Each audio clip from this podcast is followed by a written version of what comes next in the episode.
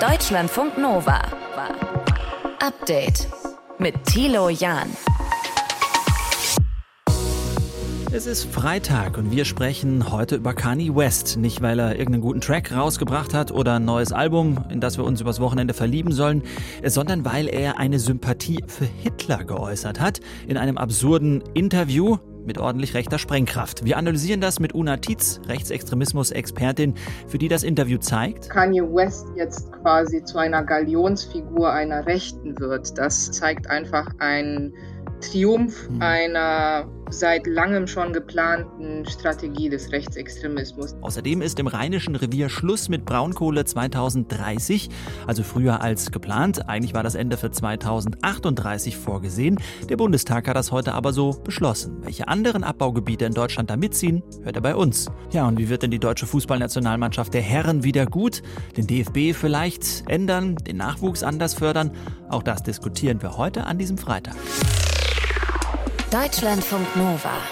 Ja, das hatte da gestern was im ersten von Hart aber fair, obwohl der Sendeplatz dieser Sendung Hart aber fair eher Montag ist, gestern war Donnerstag, gestern hat die deutsche Fußballnationalmannschaft ja gegen Costa Rica zwar das letzte Vorrundenspiel bei der Fußball-WM in Katar gewonnen, aber ist eben ausgeschieden, weil Japan gleichzeitig im anderen Spiel gegen Spanien gewonnen hat. Dann war Esther Settlercheck, die Moderatorin dort der Sportschau und Basti Schweinsteiger im Interview und dann wurde da ein oder andere in die Mangel genommen, zum Beispiel der Manager der Nationalmannschaft Oliver Bierhoff, ob er Fehler gemacht hat mit der One Love Binde, ob er so ein bisschen ja für Unruhe gesorgt hat oder auch auch der Bundestrainer Hansi Flick wurde öfter mal schärfer äh, befragt, zum Beispiel, ob er denn weitermachen will als Bundestrainer. Also von meiner, von meiner Seite schon. Gut. Von meiner Seite schon. Mir macht es Spaß. Wir haben eine gute Mannschaft, wir haben auch gute Spieler, die nachkommen. Also von daher oh, liegt es nicht an mir. Ja, es liegt nicht an ihm. Er ist von sich selbst also überzeugt, der Bundestrainer Hansi Flick. Ich habe heute über das Abschneiden der deutschen Mannschaft und über vielleicht das größere Problem des Fußballs in Deutschland auf Männerseite mit Tobias Escher, dem Sportjournalisten, gesprochen und habe erst mal angefangen, WM 2018 aus in der Vorrunde für die Männer, EM 21 aus im Viertelfinale und jetzt in der Vorrunde schon Schluss. Ist die deutsche Nationalmannschaft einfach nicht konkurrenzfähig? Ich denke, es ist jeweils ein anderes Turnier gewesen. Mhm. Äh, 2022 war nicht 2018, so fair müssen wir sein. Wir haben jetzt nicht gegen Mexiko, Schweden und Südkorea verloren, sondern gegen Spanien und wir sind auch gegen Japan, eine aufstrebende Fußballnation, ausgeschieden. Mhm. Aber das ist natürlich trotzdem für eine Fußballnation wie Deutschland zu wenig. Mhm. Würdest du denn sagen, Deutschland ist überhaupt eine Fußballnation, die da vorne mitmischen kann? Oder hat das vielleicht schon irgendwelche Mängel in der Nachwuchsförderung, wo dann einfach nicht, sagen wir mal, die, die super, super Spieler rauskommen am Ende? Man muss ganz fairerweise sagen, diese Mannschaft hatte in diesem Turnierverlauf genug Chancen, um weiterzukommen. Sie hat sich statistisch gesehen die meisten Chancen aller WM-Teilnehmer herausgespielt. Aber da wären wir dann auch schon beim großen Problem, nämlich die Chancen wurden nicht verwertet. Und da klar, gibt es jetzt die zurechtgeführte Diskussion, ob wir bestimmte Spielertypen nicht gut genug ausbilden. Dazu mhm. gehören Stürmer, aber dazu gehören auch Außenverteidiger, zwei Positionen, die uns bei mehreren Szenen in diesem Turnier das Genick gebrochen haben. Mhm. Ist das denn wirklich so, dass die vielleicht sogar nicht genügend ausgebildet werden? Also machen andere Nationen das, das deutlich stärker? Die Franzosen und die Engländer haben uns in der Nachwuchsausbildung abgehängt. Wir haben vor 2006 die richtigen Schlüsse gezogen. Wir haben eine sehr gute Mannschaft 2014 nach Brasilien geschickt. Und dann haben wir ein bisschen zu viel Wert gelegt auf äh, Technik am Fuß, ein bisschen zu viel Wert gelegt auf Spielverständnis und vielleicht manchmal ein bisschen zu wenig Wert auf Zweikampfführung, auf Durchsetzungsvermögen, auf die Basics, wie man das auf Fußball Neudeutsch so schön sagt. Mhm. Und da haben uns gerade die Franzosen abgehängt, die einen Talentpool haben, von dem wir aktuell nur träumen können. Wie siehst du es um den Bundestrainer Hansi Flick? Hat er was falsch gemacht bei diesem Turnier? Hansi Flick hat sicherlich weniger falsch gemacht als Jogi Löw bei den letzten beiden Turnieren. Das muss man ganz fair sagen. Die deutsche Nationalmannschaft hat sich die Chancen rausgespielt. Die Defensivfehler waren größtenteils individueller Natur. Da kann ein Bundestrainer wenig machen. Aber mhm. klar, man muss sich auch fragen, ob die ganze Struktur um die DFB-Spitze noch Sinn ergibt. Das ist jetzt das dritte Turnier in Folge, was schiefgelaufen ist. Viele im Scouting-Bereich, in der Mannschaft, hinter der Mannschaft, aber auch Oliver Bierhoff sind teilweise seit fast 20 Jahren dabei. Und es fehlt mir die Fantasie, warum diese Menschen jetzt das dritte Turnier in Folge überleben sollen. Mhm. Und auch Hansi Flick hat in den letzten 16 Jahren elf für den DFB gearbeitet. Mhm. Ja, vielleicht hat es ja auch so ein bisschen mit dem Image zu tun. Ich meine, vor acht Jahren ist Deutschland Weltmeister geworden. Da hatte man das äh, hoch erreicht und dann ging es irgendwie bergab, imagemäßig das Hin und Her um die One Love Binde. Gut, da hat sich der Manager der Nationalmannschaft Oliver Bierhoff gestern den Schuh selbst angezogen. Dann aber auch Rewe als Hauptsponsor vorzeitig verabschiedet vor diesem Turnier. Das kreiert ja jetzt gerade nicht eine, eine Feel-Good-Atmosphäre. Ist da wirklich so viel schief gelaufen? Es ist ganz logisch, dass in Deutschland nicht mehr diese Anspannung herrscht wie noch 2014, als nach 2006 und 2010 alle dem Titel entgegengefiebert haben, klar. Aber da ist auch viel von der DFB verschuldet schiefgelaufen. Mhm. Gerade was die Vermarktung der Mannschaft angeht. Viele Fans haben das Gefühl, dass diese Mannschaft inhaltsleer ist, dass sie sehr weit entfernt ist von ihrer Lebensrealität. Und da gilt es jetzt wieder einen Schulterschluss zu schaffen zwischen Mannschaft und Fans, gerade mit Hinblick auf die Heim-EM 2024. Hm. Äh, gibt ja eine recht spannende Statistik auch noch. Das Spiel gestern Abend gegen Costa Rica, das haben 17,5 Millionen Menschen im deutschen Fernsehen gesehen. Das Endspiel bei der Europameisterschaft der Frauen, in dem ja auch das DFB-Team der Frauen war im Sommer, 18 Millionen Deutsche. So, jetzt gehen die alle zum Fußball der Frauen rüber, was ja toll wäre. Was kann denn die Fußballnationalmannschaft der Männer machen, damit sie ihre Fans wieder findet? Das Einfachste ist wieder Gewinnen. Also das ist, äh, wenn man die Geschichte der Nationalmannschaft anschaut, Gewinnen ist der einfachste Weg, um eben den Schulterschluss zu schaffen. Und ich wäre mir auch sicher, wenn die deutsche Nationalmannschaft weitergekommen wäre, dann wären die Quoten noch in den nächsten Runden besser geworden. Aber klar, da muss man jetzt erstens wieder ein bisschen mehr Nähe schaffen, also weniger Werbung vielleicht, weniger Werbeaktionen, mehr ernst gemeinte Zusammenkünfte mit den Fans, aber gerade auch eben sportlich wieder auf den richtigen Weg kommen. So ordnet es der Sportjournalist Tobias Escher hier ein. Deutschlandfunk Nova. Update. Wenn Kanye West Interviews gibt, dann sorgt das oft für Schlagzeilen und sein neuestes sorgt nicht nur für Schlagzeilen, sondern auch für ganz viel Kopfschütteln. I see good things about Hitler also. I love everyone. I'm done with the classifications. Every human being has something of value that they brought to the table. Especially Hitler. Er sagt also hier, ich sehe Gutes in Hitler, ich mag alle Menschen, jeder bringt was Wertvolles mit, besonders Hitler. In dem Interview mit einem Rechtsverschwörungsideologen war das mit Alex Jones. Und äh, Detail auch noch in dieser Sache, das Gesicht von Kanye West war die ganze Zeit hinter einer schwarzen Maske verdeckt. Was war das bitteschön? Darüber habe ich gesprochen mit Una Tietz. Sie ist Expertin für Rechtsextremismus bei der Amadeo Antonio Stiftung. Und ich wollte erst mal von ihr wissen, wie gefährlich sie die Aussagen von Kanye West findet. Naja, sie sind brandgefährlich, oder? Wir reden hier über geistige Brandstiftung, aber nicht so viel seine Aussagen, weil er höchst assoziativ aufgeweicht ist. Und wie wir über Kanye West sehr gut wissen, ist er auch an einer psychischen Erkrankung seit 2016 mhm. oder leidet an einer psychischen Erkrankung. Vielmehr geht es um den Resonanzraum, den ein Kanye West bekommt, eben durch Rechtsextremistinnen wie ein Nick Fuentes oder ein Verschwörungsideologen wie Alex Jones, dass ähm, Kanye West jetzt quasi zu einer Galionsfigur einer Rechten wird. Das zeigt einfach einen Triumph mhm. einer seit langem schon geplanten Strategie des Rechtsextremismus, nämlich eine Vielschichtigkeit und sowas wie eine Polyphonie hm. darzustellen. Das bedeutet aber auch, äh, das muss von jemandem geleitet werden. Gehst du davon aus, dass Kanye West, auch wenn du sagst, er hat psychische Probleme, das auch so leiten will, dass er eben der geistige rechte Brandstifter ist?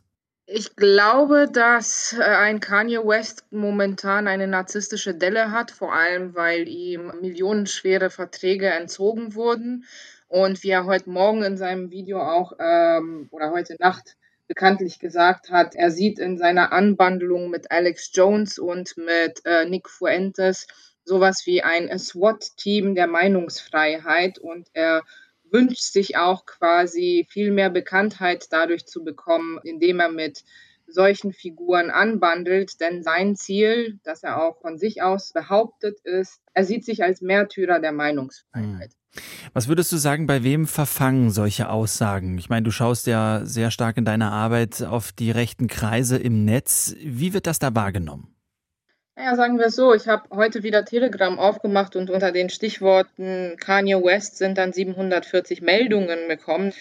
Ich bin dann in Milieus unterwegs, die rechtsoffen sind, verschwörungsideologisch und auch offen rechtsextrem. Und wenn dann ein Bewegungs- oder ein geistiger Brandstifter wie Martin Sellner, der Leiter der Identitären Bewegung aus Österreich und auch gesicherter Rechtsextremist, ein ganzes Video zu Kanye West und Nick Fuentes macht, dann ist es wenig verwunderlich. Und wenn er dann auch vor offener Kamera kichert, lacht und sich darüber freut, dann wissen wir, dass das Ziel erreicht wurde. Mhm. Darüber hinaus verfängt ein Kanye West auch nochmal in rechtsesoterischen oder christlich-fundamentalistischen Kreisen und aber auch bei Verschwörungsgläubigen von QAnon.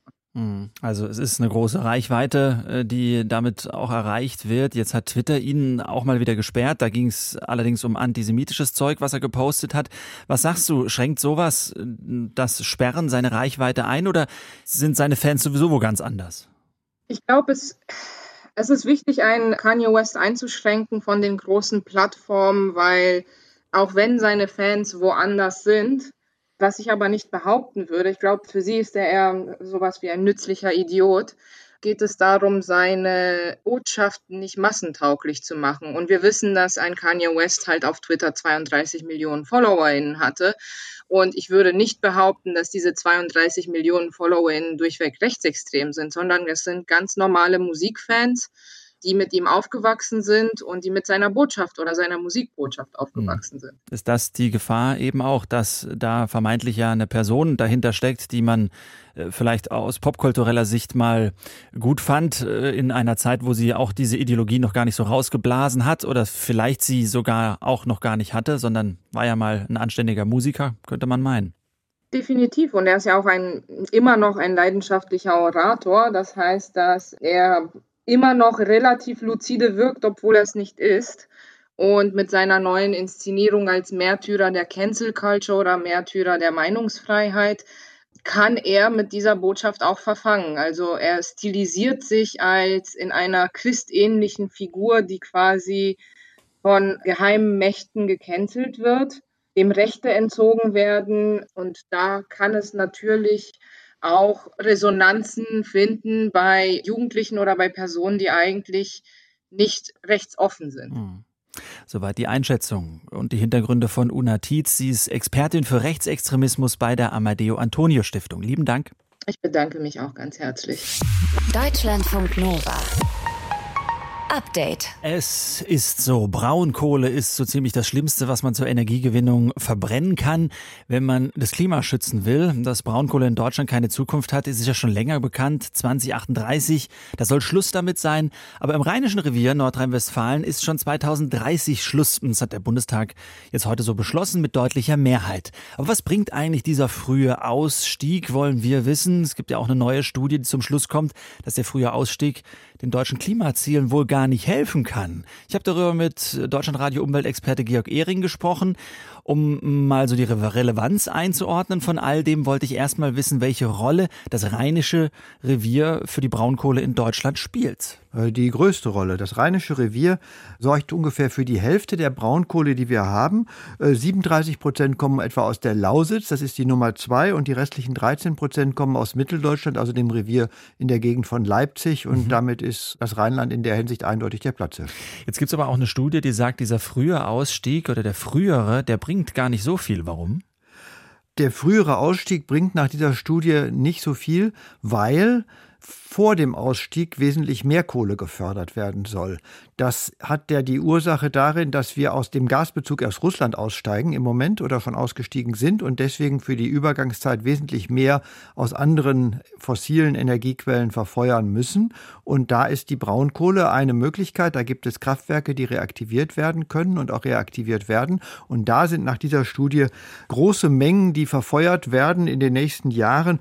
164 Millionen Tonnen bis zum Jahr 2030. Das ist mhm. sehr viel. Und das könnte die Menge überkompensieren, die durch den früheren Ausstieg ab 2030 eingespart werden soll. Mhm. Und das hat seine Plausibilität, ja. Es gehört aber auch zur Wahrheit dazu, dass diese Studie von der Anti-Kohle-Lobby in Auftrag gegeben wurde. Wie schätzt du das ein? Ist das dann trotzdem sehr glaubhaft? Ich habe noch keinen Widerspruch zu den nackten Zahlen gehört für die nächsten Jahre und das für die weitere Zukunft. Das ist ja relativ spekulativ. Man will im Rheinland den Braunkohleabbau bis 2030 beenden, aber schon wie das in der zweiten Hälfte des Jahrzehnts dann wirklich aussieht, mhm. das wird sicher wesentlich davon abhängen, wie weit es gelingt, äh, Solarkraft und Windkraft auszubauen. Von daher ist das ganz viel auch mit Annahmen zu arbeiten und diese Studie dient sicher dazu, die Forderung äh, zu untermauern, dass man es mit dem Braunkohle mehr Verbrennen in den nächsten Jahren auch nicht übertreibt.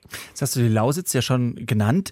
Wie ist das denn mit der Braunkohle in ostdeutschen Abbaugebieten? Soll da wirklich erst 2038 Schluss sein? Ich habe mal in den Koalitionsvertrag der Bundesregierung geguckt, da steht drin, wir wollen idealerweise bis 2030 aus der Braunkohle insgesamt aussteigen, das heißt auch aus der Lausitz Braunkohle, auch aus der mitteldeutschen Braunkohle. Da ist die Lage aber schon etwas anders, da sind Landesregierungen die versuchen daran festzuhalten und den Braunkohleausstieg hat man jetzt für das Rheinische Revier hinbekommen, aber nicht für diese beiden Reviere. Da wird noch drüber gestritten. Aber da spielt die Ökonomie auch eine ganz große Rolle. Braunkohle wird ja ganz überwiegend verstromt und wenn Solar und Wind immer billiger wird und immer stärker ausgebaut wird, ich kann mir nicht vorstellen, dass man tatsächlich bis 2038 fördert, aber möglicherweise ein paar Jahre länger als mhm. bis 2030. Aber deine Einschätzung noch abschließend, Georg, müsste man äh, wirklich kürzer fördern, um dann wirklich die Klimaziele in Deutschland einzuhalten? Ja, wobei die Klimaziele sind ja im Bereich Strom Erzeugung durch den Emissionshandel gedeckelt. Da mhm. ist es gar nicht mal die Frage, wann steigen wir genau aus. Wenn man mehr Braunkohle verfeuert, dann kann man weniger Gas verfeuern, dann kann man weniger in Industrieprozessen verfeuern. Die Menge bleibt gleich. Aber insgesamt müssen wir in allen Bereichen ganz stark beschleunigen den Klimaschutz. Bei der Energieerzeugung, da mahnt der Sach äh, Expertenrat für Klimafragen an, dass wir sehr viel schneller werden müssen, aber noch viel stärker bei Verkehr. Beim Verkehr steigen die Emissionen zum Teil sogar und auch bei der Industrie, bei Wohngebäuden. Wir hinken überall hinterher und die Pläne, die die Bundesregierung hat, hier zu beschleunigen, die reichen in allen Bereichen noch lange nicht. Der frühere Kohleausstieg ist beschlossen. Wie gut er wirklich fürs Klima ist und für die Klimaziele, die man einhalten will, hat uns Georg Ehring, unser Umweltexperte, erklärt. Deutschlandfunk Nova. Update. Es geht nach San Francisco. Denn dort hat das zuständige Aufsichtsgremium auf Vorschlag der Polizei zugestimmt, dass Kampfroboter eingesetzt werden könnten. Konstantin Köhler aus dem Deutschlandfunk Nova Team hat uns erklärt, wie die aussehen. Ja, das sind äh, zum Beispiel so kleine fahrende Geräte, also im Prinzip so eine Art selbstfahrendes Mini-Go-Kart, könnte man vielleicht sagen, auf Rädern oder auch auf Ketten, Größenordnung 50 Zentimeter bis ein Meter lang so ungefähr.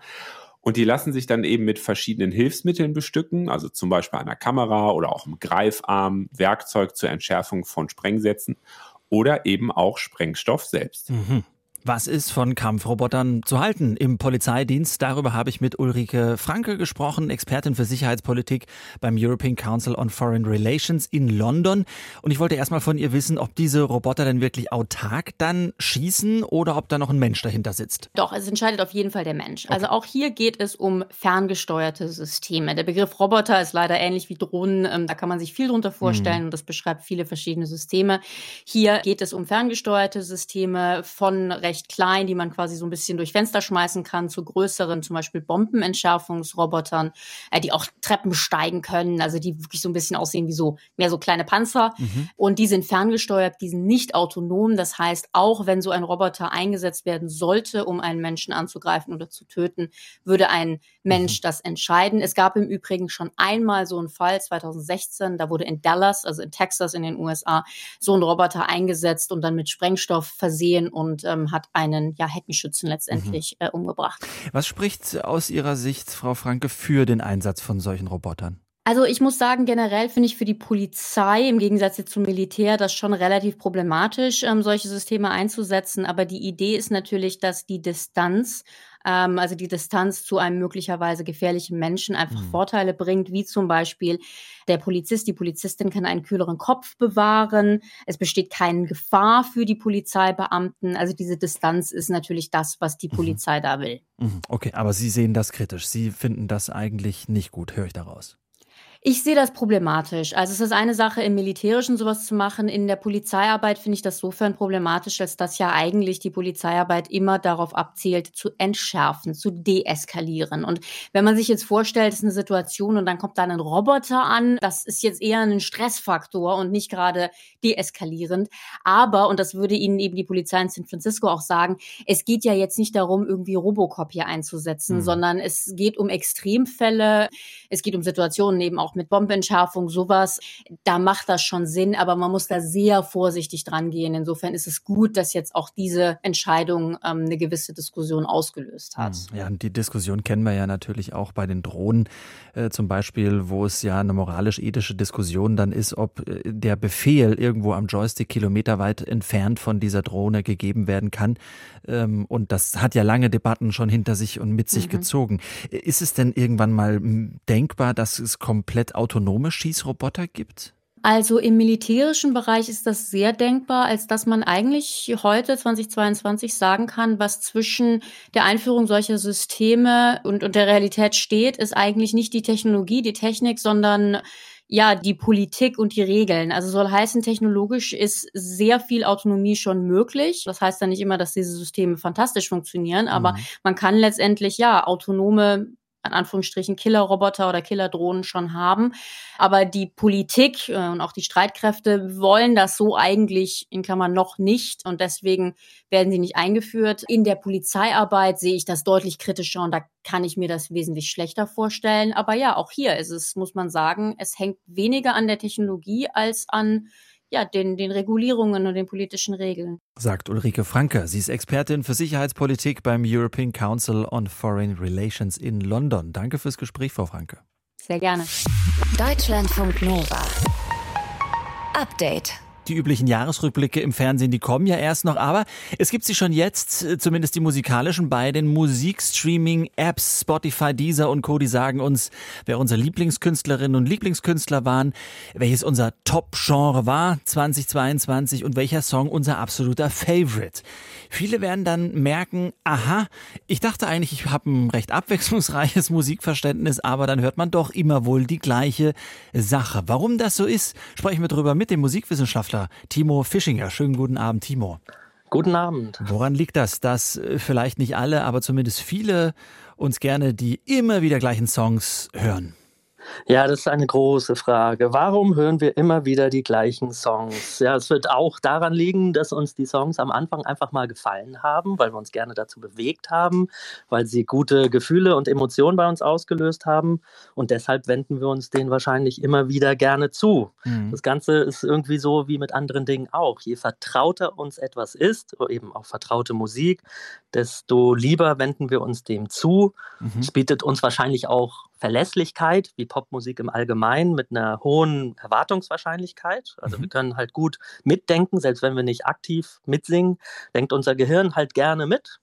Und ähm, das beruhigt vielleicht, ähm, also Verlässlichkeit und Vertrautheit gibt ja auch so ein bisschen Sicherheit. Ja, auf jeden Fall. Es gibt aber auch das andere äh, äh Beispiel, schön, dass ich da so mal reingehe, äh, nämlich, dass ja. man den Song einfach zu Ende gehört hat. Dann kann man den gar nicht mehr. Ja, genau. Also dazu gibt es sogar so ein bisschen Forschung und da sagt man, je länger man etwas hört, desto eher steigt erstmal die Interessantheit. Also man hat das mit Komplexität gemessen, aber man kann es auch als Interessantheit vielleicht benennen. Und aber je länger man es dann weiter hört, irgendwann wird es dann uninteressanter und wird dann auch weniger gerne gemocht. Also mhm. Also die Gefallensurteile gefallen dann geringer aus. Also ich vergleiche das immer damit, also wenn man jemanden irgendwie vielleicht ähm, grault, streichelt, aber das dann zu lange macht, dann wird es irgendwann wund. Mhm. Schöne, schönes Bild. Das ist ein bisschen gemein. Ja, ich glaube auch, es war gemein, aber ist okay. Wir wissen, was du meinst. Ist es denn so, dass man sich eher weniger auf, auf neue Klänge, neue Musik, neue Künstlerinnen, neue Tracks einlässt? Gibt es da Erkenntnisse aus der Wissenschaft? Ich befürchte, ja, also genaue Forschung kenne ich jetzt selber nicht. Okay. Also ob das grundsätzlich so ist, weil es hängt von so vielen anderen Dingen auch noch mhm. ab. Also bin ich ein offener Mensch? Gehe ich überhaupt raus und erkundige mich nach neuen Dingen? Oder bin ich eher der Sicherheitstyp und sage, okay, das, ähm, was ich habe und das, was um mich rum ist, reicht mir und ist genug? Also das hängt von ja, individuellen Faktoren ab, sozialen Faktoren, in was für einer Umgebung wache ich, äh, wach ich auf, ja, genau. Äh, lebe ich. Ja, genau genau, moin. Und ähm, ja, also von so vielen, von vielen anderen Faktoren, Faktoren hängt es ab. Und deshalb kann man das bestimmt nicht sagen.